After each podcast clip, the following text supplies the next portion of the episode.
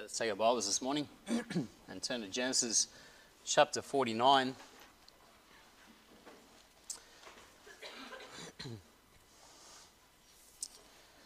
Genesis 49. and we're just going to read verse 27 and then we'll open in a word of prayer. Genesis 49 and verse 27 says, Benjamin shall raven as a wolf in the morning he shall devour the prey, and at night he shall divide the spoil. Let's commit our time to the Lord in prayer. Dear Lord and Heavenly Father, we are very thankful, Lord, that we can come together and take time to uh, consider your word this morning. Lord, I pray that you would uh, give us understanding of the, the passage before us this morning, that you would uh, teach us, instruct us through your word. Uh, refresh us, Lord, as only you can. Lord, I pray this morning you would uh, empower me through the Spirit. Give me wisdom and guidance as I speak, that it would indeed be your words this morning, it would be your thoughts.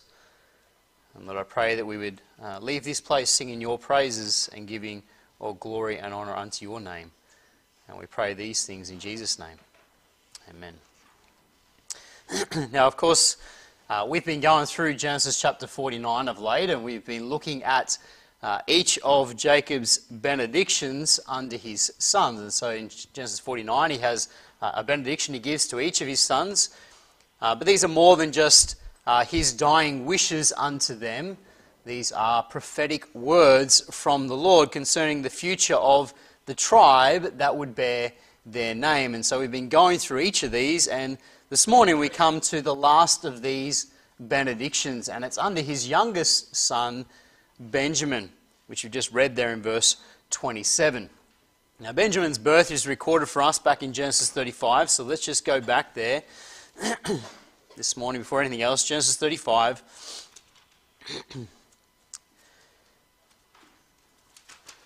and just read for me uh, from verse 16 with me. In Genesis 35, verse 16, it says, And they journeyed from Bethel, and it was but a little way to come to Ephrath. And Rachel travailed, and she had hard labour. And it came to pass, when she was in hard labour, that the midwife said unto her, Fear not, thou shalt have this son also. And it came to pass, as her soul was in departing, for she died, that she called his name Benoni, but his father called him Benjamin. And so here we have recorded for us the birth of Benjamin.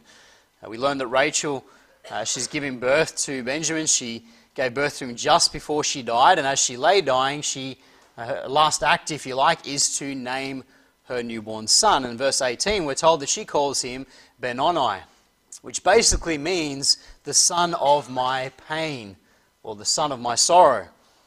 And so it's a name that speaks of the sorrow, the, the pain that she felt under the circumstances not just physically, but also emotionally, knowing that she would never get to see Benjamin grow up, never get to spend time with him. You know, this would have been a very difficult name for any son to bear, wouldn't it? You know, Benoni, you know, the son of my pain. It's a difficult name for a son to grow up bearing. A name that would have been a perpetual reminder of his mother's death. And so Jacob wisely changes his name to Benjamin. The name Benjamin means the son of my right hand. And it's a name that speaks of him being dear and precious unto the Father. It's also a name that speaks of strength and honor. And the name becomes a prophetic word, okay, if you like. Uh, his name is prophetic concerning him because Benjamin, of course, ends up replacing Joseph in his father's affection. You know, when Joseph disappears for all those years and Jacob believes he's dead, Benjamin becomes the one that is dear and precious unto him, exactly as his name means. You know, and Jacob becomes very protective of him. Uh, for instance, in Genesis 42 and verse 4, when the rest of the sons were going down, in, down to Egypt to buy grain, uh, Jacob refuses to let Benjamin go with them, and he says, Lest peradventure mischief befall him. So he's very protective of him. Benjamin becomes the son of his right hand. He becomes very precious unto his father. But the name also is prophetic of his position of honor and strength that he would have in the land of Canaan, the, the tribe would have within the land of Canaan.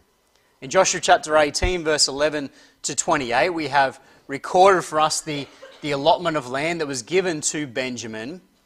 And their allotment of land was between the two most dominant tribes. They were nestled between Judah and Ephraim. And so, right in between was Benjamin.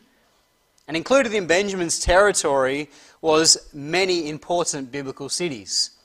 You know, the city of Jericho was in Benjamin's area. Bethel was there as well, Gibeon, Ramah, and Mizpah. These are all important biblical cities throughout the Old Testament scriptures, and they're all located in Benjamin's territory. But then also, most importantly, they had Jerusalem located in their territory as well. Go over to Joshua chapter 18 with me.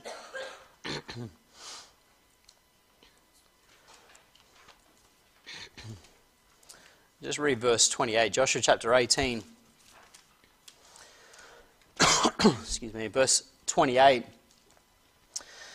It says, And Zelah, and Eleph, and Jebusi, which is Jerusalem, Gibeath, and Kirjath, 14 cities with their villages. This is the inheritance of the children of Benjamin according to their families. You know, we often think that Jerusalem was in Judah's territory, don't we?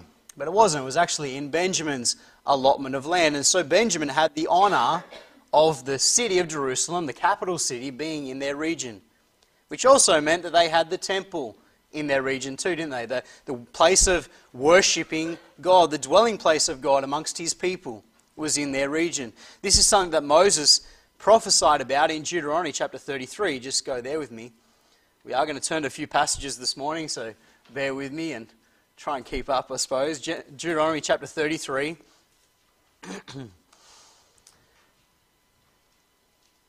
Deuteronomy 33 and verse 12.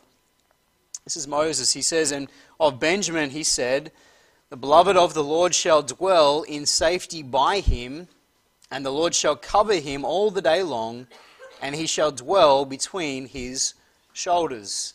And so here Moses seems to prophesy of this very fact, the, the fact that they would be privileged to dwell near to the Lord, okay, near to his dwelling place, the temple.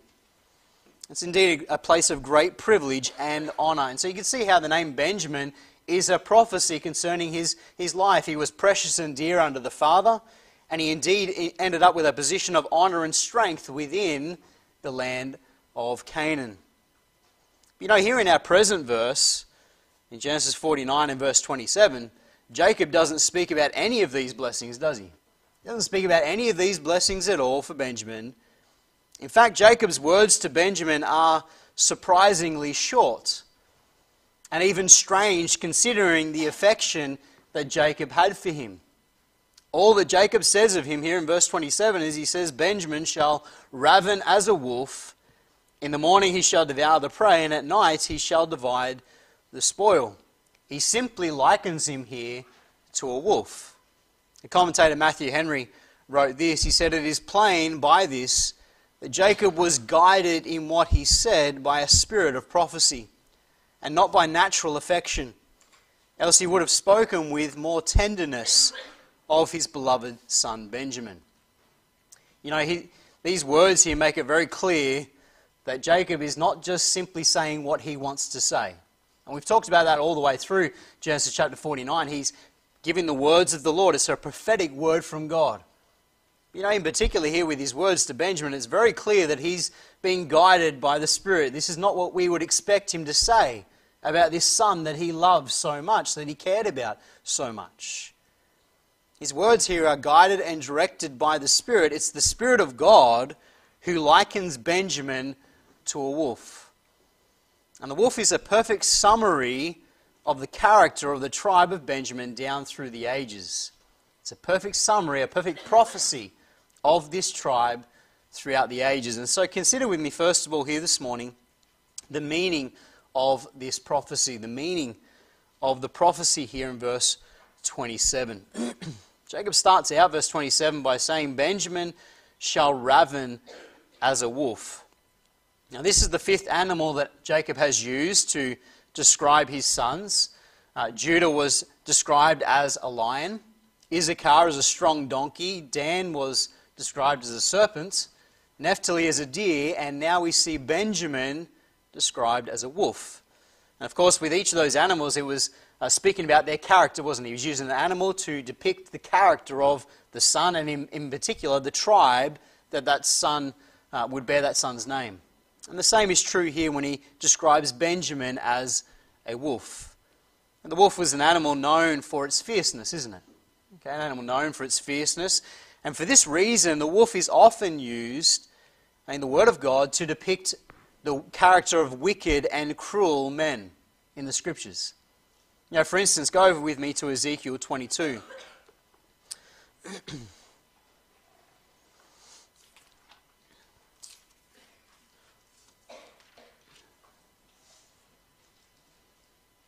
Ezekiel 22 and verse 27. Ezekiel 22, verse 27, it says, Her princes in the midst thereof are like wolves ravening the prey, to shed blood and to destroy souls, to get dishonest gain. Now here the prophet speaks about the princes, the rulers of Israel, and he describes them as being wolves ravening the prey because they were men who should have been protecting and leading God's people, but instead they were cruel and vicious, preying upon God's people. Okay, they were cruel and vicious. They preyed upon the weak and the defenseless for their own personal gain. And so they were described as wolves for their cruelty, their wickedness. In Habakkuk chapter 1, we see the same thing concerning the Chaldean army. Just turn there, Habakkuk chapter 1.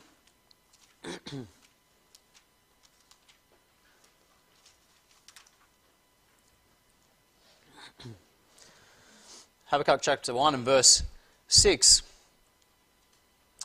It says, For lo, I raise up the Chaldeans, that bitter and hasty nation, which shall march through the breadth of the land to possess the dwelling places that are not theirs. They are terrible and dreadful. Their judgment and their dignity shall proceed of themselves. Their horses also are swifter than the leopards, and are more fierce than the evening wolves. And their horsemen shall spread themselves, and their horsemen shall come from far. They shall fly as the eagle that hasteth to eat. They shall come all for violence. Their faces shall sup up as the east wind, and they shall gather the captivity as the sand. So here we see the Chaldean army described as wolves for their fierceness, their violence, the cruelty of this army as they came and, and attacked and took into captivity the people of the Lord. In the New Testament, we see the imagery of the wolf used to speak about false teachers and their desire to destroy the work of God. Go to Acts chapter 20 with me. I said we're going to turn to quite a few passages this morning, and I apologize for that. Acts chapter 20. and verse 28 says, Take heed therefore unto yourselves and to all the flock over the which the Holy Ghost hath made you overseers, to feed the church of God, which hath, he hath purchased with his own blood. For I know this, that after my departing shall grievous wolves enter in among you, not sparing the flock. Also of your own selves shall men arise, speak perverse things, to draw away disciples after them. So in the New Testament, false teachers are described as wolves, entering in, seeking to destroy the work of the Lord. And so the point is that right throughout the scriptures, the wolf is a metaphor for, the, for fierce, uh, for cruel and destructive nature of men.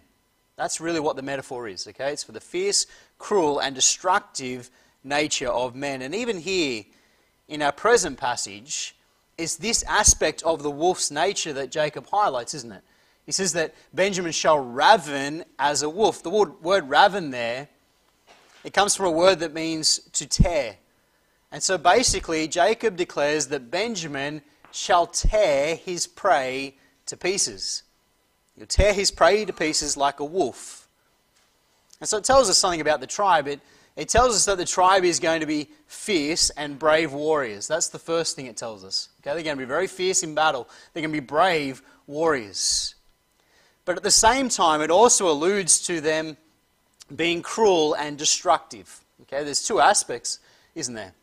Okay, it speaks of their fierceness, their, their bravery in battle, but it also speaks of cruelty and a destructive nature. The commentator Morris writes this he says, It was both a promise and a warning. The tribe of Benjamin would, Benjamin would be bold and strong, successful in war, but at the same time, it might become cruel and voracious. And so this seems to be both a promise, okay, of the fact that they would be brave, mighty warriors, and at the same time a warning that they could end up being cruel and destructive. Okay, it's a promise and a warning. And Jacob then adds to this, there in Genesis chapter 49, verse 27, he adds to this the words, In the morning he shall devour the prey, and at night he shall divide the spoil. And so this speaks of the wolf's success in the hunt. Okay? They go out hunting in the morning, they catch their prey, and they devour it in the evening. It describes their success in the hunt and it, it characterizes the wolf's whole day. This is the wolf's life. They go out hunting, they enjoy their prey. The commentator Barnes writes this He says, Benjamin is described as a wolf who is engaged morning and evening, that is, all day long, in hunting after the prey. And so these words speak of the wolf's whole day, morning and evening, spent engaged in hunting and then in devouring their prey. And so when we apply these words to Benjamin, it tells us of the fact that this tribe will be characterized by the wolf right throughout their history. Okay, from the morning of their history until the evening of their history. This will be their character. One commentator said this. He said, compared to a wolf's activity throughout the day, Benjamin's ferocity will be evident throughout Israel's recorded history. Many ferocious Benjamites are recorded from the earliest period of Israel's history to the latest period. And so, with all this in mind, let's now consider how this prophecy is fulfilled. Okay, it's a prophetic word that's both a promise and also a warning. So, let's now look, secondly, at how this prophecy is fulfilled in Benjamin's history. Now, as we look throughout their history, look through the, the Word of God, we see this nature of the wolf revealed in many different men and women right throughout Benjamin's history. With some of them, it's revealed, sorry, this fierce, this bold, courageous nature is a positive. It's a good thing. They use it to bring glory and honor unto the Lord. But then with others, this nature manifests itself in cruelty and wickedness, just as this prophecy declares. Okay? For some, it's a, it's a promise, for others, it's a warning. Okay, and so as we look through their history, we see both aspects of this. The very first example that we have of this bold, courageous, warlike nature is the man Ehud. The story of Ehud is found for us in Judges chapter 3. You can turn there. We won't read all of it. Judges chapter 3.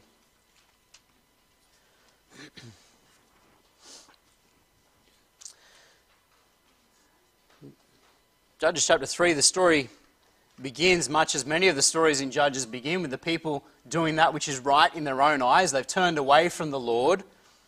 And so now the Lord allows them to go into uh, being oppressed by the enemy. They find themselves oppressed at this time by the Moabites. And they cry unto the Lord in verse 15, and the Lord God raises up Ehud, the son of Gera, a Benjamite. So he raises up this man, Ehud, as the deliverer. He's from the tribe of Benjamin. He's God's chosen tool, and he demonstrates great courage and also ferocity as he single handedly assassinates the king of Moab. Just read with me from verse 16. Judges chapter 3, verse 16, it says, But Ehud made him a dagger which had two edges, of a cubit length, and he did gird it under his raiment on his right thigh. And he brought the present unto Eglon, king of Moab. And Eglon was a very fat man. And when he had made an end to offer the present, he sent away the people that bare the present. But he himself turned again from the quarries that were by Gilgal, and said, I have a secret errand unto thee, O king. Who said, Keep silence, and all that stood by him went out from him. And Ehud came unto him, and he was sitting in a summer parlour, which he had for himself alone. And Ehud said, I have a message from God unto thee. And he arose out of his seat, and Ehud put forth his left hand, and took the dagger from his right thigh, and thrust it into his belly. And the half also went in after the blade, and the, the fat closed upon the blade, so that he could not draw out, uh, sorry, draw the dagger out of his belly. And the dirt came out. Then Ehud went forth through the porch, and shut the doors of the parlor upon him, and locked them. We see Ehud, we see his fierceness, don't we? We see his bravery. No, he goes in all on his own to assassinate the, the king of Moab at the instructions of the Lord. And after he assassinates the king, he then proceeds to call an army together and he leads them in battle against the Moabites. And the result is that Israel is delivered from the Moabites and they have 80 years of peace, 80 years of rest because of Ehud and his courage, his boldness in the face of the enemy. And so Ehud is an example of how this fierce nature, this wolf nature, was a positive. He used it for the glory of God. But you know, not long after this, we see the fierce nature once more manifest itself in the very opposite. We see it manifest itself in a destructive manner, a cruel manner. We see it used against the Lord. Instead of bringing glory to God, it brings shame and reproach. And this time it's by the whole tribe. The tribe as a whole this time manifests this nature. And it's seen in the sad events of Judges chapter 19 and Judges chapter 20, where the tribe of Benjamin is at the center of a devastating civil war. Now, we're not going to read it all, but Judges chapter 19, you turn over there. I'm not going to read it, I'll just summarize Judges 19 for you this morning. Judges 19 records for us the the brutality of the men of Gibeah. Now, Gibeah was a city that belonged to Benjamin. Okay, and so the people in the city are from the tribe of Benjamin. As I said, we don't have time to read the whole passage, but to summarize this horrible story, certain wicked men in the city uh, took a young woman who was the concubine of a Levi. They brutally raped her and they left her for dead on the doorstep. And this Levite had simply come into the city seeking lodging for the night. He'd come in peacefully, seeking a place to stay. And they treated him and his concubine like this and left her for dead. And in these men, we see the fierceness of the tribe, don't we? We see the, the cruelty here. The wolf nature manifests itself in a very ungodly way. Their cruelty, their brutality, their wickedness. And when the rest of the tribes hear of what they've done, they gather together against the city of Gibeah and they seek to bring these men to justice. Just go to chapter 20 with me, Judges chapter 20 and verse 11. Judges 20, verse 11, it says So all the men of Israel were gathered against the city, knit together as one man. And the tribes of Israel sent men throughout all the tribe of Benjamin, saying, What wickedness is this that is done among you? Now therefore deliver us the men the children of Belial, which are in Gibeah, that we may put them to death and put away evil from Israel. For the children of Benjamin would not hearken to the voice of their brethren, the children of Israel. The children of Benjamin gathered themselves together out of the cities under Gibeah to go out to battle against the children of Israel. Here we see how the tribes come up. They, they're seeking to bring these men to justice for their crime, their wickedness. But the tribe of Benjamin refused to hand them over. Instead, they gathered themselves together against their brethren in a civil war. You know, as you read this story here, the tribe of Benjamin is greatly outnumbered. Greatly outnumbered. They only have 26,000 men, while the army that the other tribes have is 400,000 men. They're completely outnumbered. And yet, despite this, because of their wolf nature, their ferocity, their, their bravery in battle, they go out against their brethren and they actually win the first two days of battle. They kill 40,000 of their brethren. But on the third day, Benjamin is defeated and they're nearly wiped out as a tribe. Just read me verse 46 of chapter 20 there. verse 46 says, So that all which fell that day of Benjamin were 20 and 5,000 men that drew the sword. All these were men of valor. And 600 men turned and fled to the wilderness under the rock Rimmon, and abode in the rock Rimmon four months. And the men of Israel turned again upon the children of Benjamin, and smote them with the edge of the sword, as well as the men of every city, as the beast. and all that came to hand. Also, they set on fire all the cities that they came to. We read that the tribe is basically wiped out. 600 men are left. That's it. You know, they kept on fighting right to the end. This is the, the ferocious nature of the tribe, their boldness in the face of battle. You know, even though they were greatly outnumbered, they kept fighting on. But you know, sadly, here on this occasion, this was not a fight that brought glory to God, was it? This was not a fight that honored the Lord at all. Yes, they were fierce, they were brave in battle, but they were defending wicked, sinful men. They were working against the Lord. They should have handed these men over for justice. But even still, we yet again see their fierce nature, this time manifested in an ungodly way. Now, their wolf nature is yet again manifested in Israel's very first king, King Saul. He was from the tribe of Benjamin. Saul demonstrated this fierce nature right throughout his reign. You know, sometimes it was for good, wasn't it? You know, particularly at the start of his reign, it was used for good. He, he brought glory to God with this nature. Now, for instance, in 1 Samuel chapter 11, you can turn over there. in 1 Samuel chapter 11, we read of the town of Jabesh Gilead. And they're besieged by the Ammonites and they seek for help. 1 Samuel chapter 11. I Just want to read from verse 1. 1 Samuel 11, verse 1, it says, Then Nahash, the Ammonite, came up and encamped against Jabesh Gilead. And all the men of Jabesh said unto Nahash, Make us, uh, sorry, make a covenant with us, and we will serve thee. And Nahash the Ammonite answered them, On this condition will I make a covenant with you, that I may thrust out all your right eyes, and lay it for reproach upon all Israel. And the elders of Jabesh said unto him, Give us seven days' respite, that we may send messages unto all the coasts of Israel. And then, if there be no man to save us, we will come out to thee. Then came the messages of Gibeah of sorry, the messages to Gibeah of Saul, and told the tidings in the ears of the people, and all the people lifted up their voices and wept. And so here we read of Jabesh Gilead, they're besieged by the Ammonites, and they're given this, you know, this horrible condition, you know, we'll make peace with you if you do this, you know, let us cut out your right eye. And they say, give us days to, to send out messages and seek for help. And so they send out all these men, send out word throughout Israel asking for help, and Saul hears of their condition, their, their situation. And in verse 6 and 7, we read of his response. We'll start in verse 5. It says, And behold, Saul came after the herd, herd out of the field, and Saul said, What aileth the people that they weep? And they told him the tidings of the men of Jabesh. And the Spirit of God came upon Saul when he heard those tidings, and his anger was kindled greatly. And he took a yoke of oxen and hewed them in pieces, and sent them throughout all the hosts of Israel by the hand of, hands of messengers, saying, Whosoever cometh not forth after Saul and after Samuel, so shall it be done under his oxen.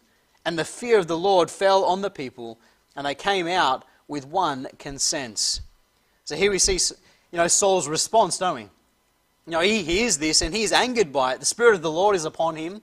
He's filled with righteous anger and he orders the people to gather together. And he threatens them. He says, If you don't come, I'll punish you. He basically says, Come or else. The people respond. They come under his leadership, and he goes out, and under his leadership, they wipe out the Ammonite army. They have a great victory, a resounding victory under his leadership. Now, Saul shows here fierceness, bravery, courage as a leader for the people. You know, this characterized a lot of his early reign. Just turn quickly to chapter 14 there of 1 Samuel. chapter 14, in 1 Samuel and verse 47. it says, So Saul took the kingdom over Israel and fought against all his enemies on every side, against Moab, and against the children of Ammon, and against Edom, and against the kings of Zobah, and against the Philistines and whithersoever he turned himself, he vexed them. Now, this describes his early reign. He, he was a courageous leader. He led the people in battle on every side against all their enemies. He was bold, he was courageous, he was successful in war. He was like a wolf, ravening the prey. But you know, Saul also showed the cruel and destructive nature of the wolf, too, didn't he? You know, he on more than one occasion sought to kill young David. Remember in 1 Samuel chapter 19, in his rage, he picked up the javelin and he threw it at David, only just missing him, and David had to flee, get out of his presence. And of course, from that point on, Saul, Saul was continually hunting David, wasn't he? David was on the run for years. And Saul was hunting him like a wolf seeking the prey. We see also his brutality in 1 Samuel 22 as he ordered everyone in the city of Nob to be slaughtered simply because they helped David. Just turn over there, 1 Samuel 22.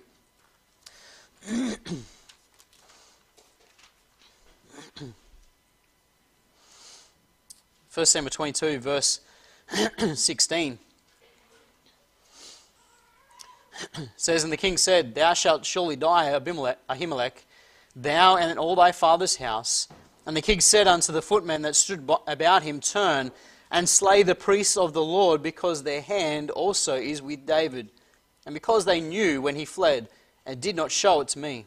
The servants of the king would not put forth their hand to fall upon the priests of the Lord.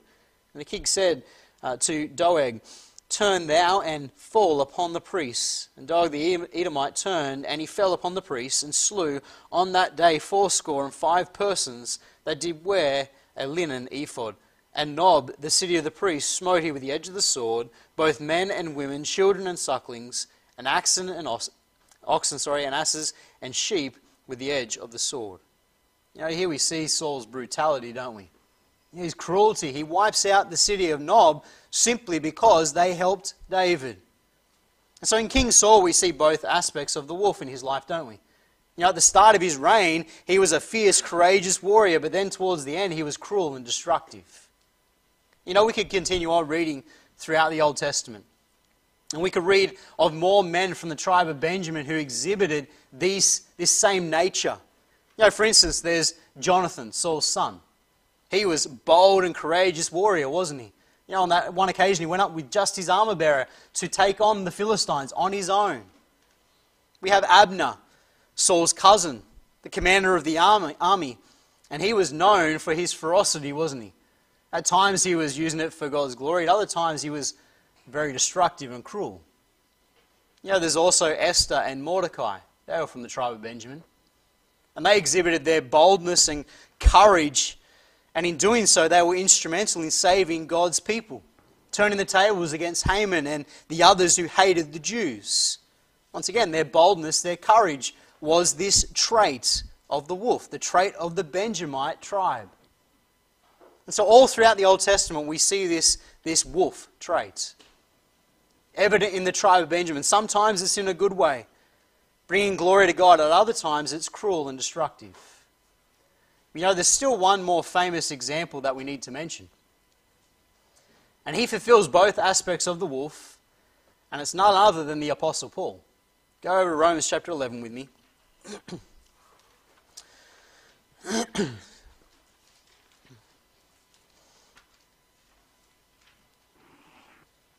Romans chapter 11 and verse 1 says, I say then, hath God cast away his people? God forbid. For I am also an Israelite of the seed of Abraham, of the tribe of Benjamin. The Apostle Paul was from the tribe of Benjamin. And you know, in his early years before salvation, Paul was certainly cruel and destructive, wasn't he? He was cruel and destructive. He was like a wolf preying upon all those who followed the Lord. One commentator said this If ever there appeared on the human stage a prime example of a ferocious Benjamite wolf, it was this citizen of Tarshish, who had boasted so proudly of his Pharisaic membership and his zeal and devotion to the traditions of his forefathers. His blind zeal was such that he attacked his own brethren who were following the Lord Jesus Christ. And there's no better example, really, of this whole nature of the wolf than the Apostle Paul. You know, his vicious zeal is clearly evident from the following verses. Let's just go look at Acts chapter 8.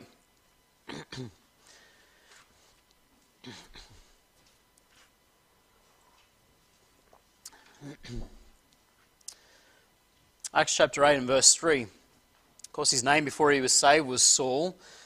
It says there in verse 3 As for Saul, he made havoc of the church, entering into every house, and hailing men and women, committed them to prison. Now we could read on in Acts chapter 9, verse 1 and 2 as well. It says, And Saul, yet breathing out threatenings and slaughter against the disciples of the Lord, went unto the high priest desired him letters to Damascus of the synagogues, uh, that if he found any of this way, whether they be men or women, he might bring them bound unto Jerusalem. You know, Saul, as he was known before he was saved, he hated believers, hated those who followed Christ, and in his cruelty, he sought for any who followed the Lord. He sought to throw them into prison so they might await judgment and death. That was what it was what was waiting them, execution. And he delighted in seeing them put to death. You know, Paul himself would later testify of his vicious cruelty. In Acts chapter 22, just read with me, verse 4.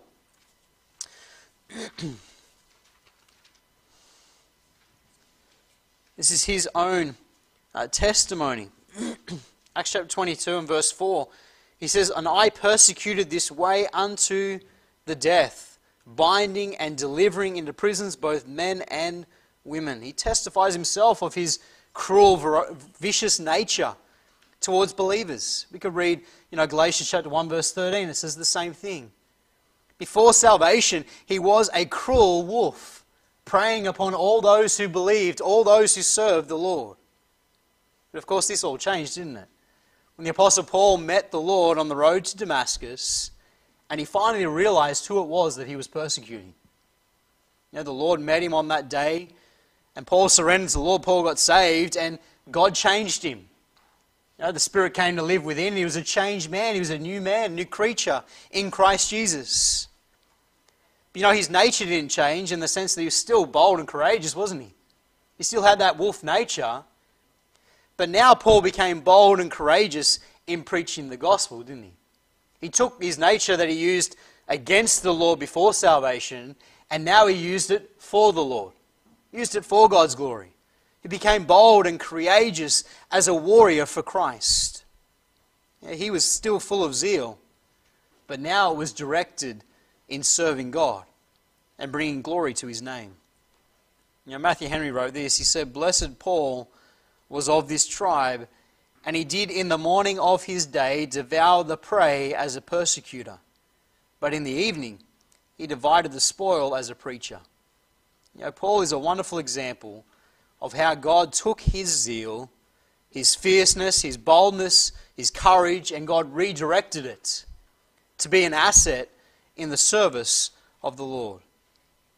You know, as we've seen this morning, right throughout Israel's history, this prophecy is perfectly fulfilled, isn't it? This prophecy describing them as a wolf. Sometimes this nature revealed itself in a positive way, bringing glory to God. At other times, it worked against the Lord, destructive and cruel. You know, as we consider the tribe of Benjamin this morning, and we consider their nature, you know, the challenge for us really is to make sure that we use our temperament that God's given us the gifts that God has given us, that we use them for His glory. We use them to honor Him here on this earth. You know, God needs wolves, people filled with zeal and courage, doesn't He? He needs people that are courageous for the gospel in His service today. The Lord also needs strong donkeys like Issachar, you know, willing to bear the burden. You know, bear the burden and, and labor strong for the Lord. The Lord needs hinds let loose like Naphtali, willing to carry the gospel message, go forth running with the message of the gospel. You see, like Jacob's sons, we all have different natures, don't we? And that's really what we've seen as we've gone through all of Jacob's sons here. They're all different. And the tribes coming from them are all going to be slightly different in their nature. And we're all different too. We all have a different nature. But God can and wants to use our nature to His glory, doesn't He? You know, He wants to take us, He wants to take those traits that make us who we are, and God wants to use that to further His work here on earth. We're all different, but together we make one body, don't we? We make one body. We make one spiritual building, as we've seen in 1 Peter on Wednesday nights. And together we, we make the body perfect so that we can serve the Lord here on earth, function together. So, believers, may we this morning surrender our talents, our abilities, our character traits unto the Lord for Him to use in His service and for His glory here on earth. Let's close in a word of prayer. Lord and Heavenly Father, we thank you for your word this morning. And Lord, we thank you for Lord, the whole of chapter 49, and Lord, these prophetic words under each of Jacob's sons. Lord, they all had different natures, and as we've seen this morning, Benjamin described as a wolf. Lord, at times he uh, used it for your glory, at other times the tribe used it against you. And Lord, indeed, we are all different as well. We all have different natures. But Lord, may we surrender that nature to you today. May we surrender our traits, our gifts, our abilities unto you to use to further your gospel message here on earth. Lord, may you bless as we close. May we remember the truths of your word this morning. We pray these things in Jesus' name. Amen.